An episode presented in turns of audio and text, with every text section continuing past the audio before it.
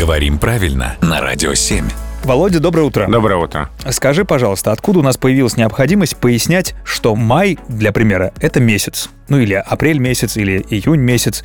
Ну, подобные сочетания в апреле месяце, в мае месяце пришли в такую более-менее нейтральную речь из канцелярской речи. Похоже, это да. канцеляризм, Мгм. да, это такое бюрократическое употребление, совершенно действительно странное для нормальной живой речи.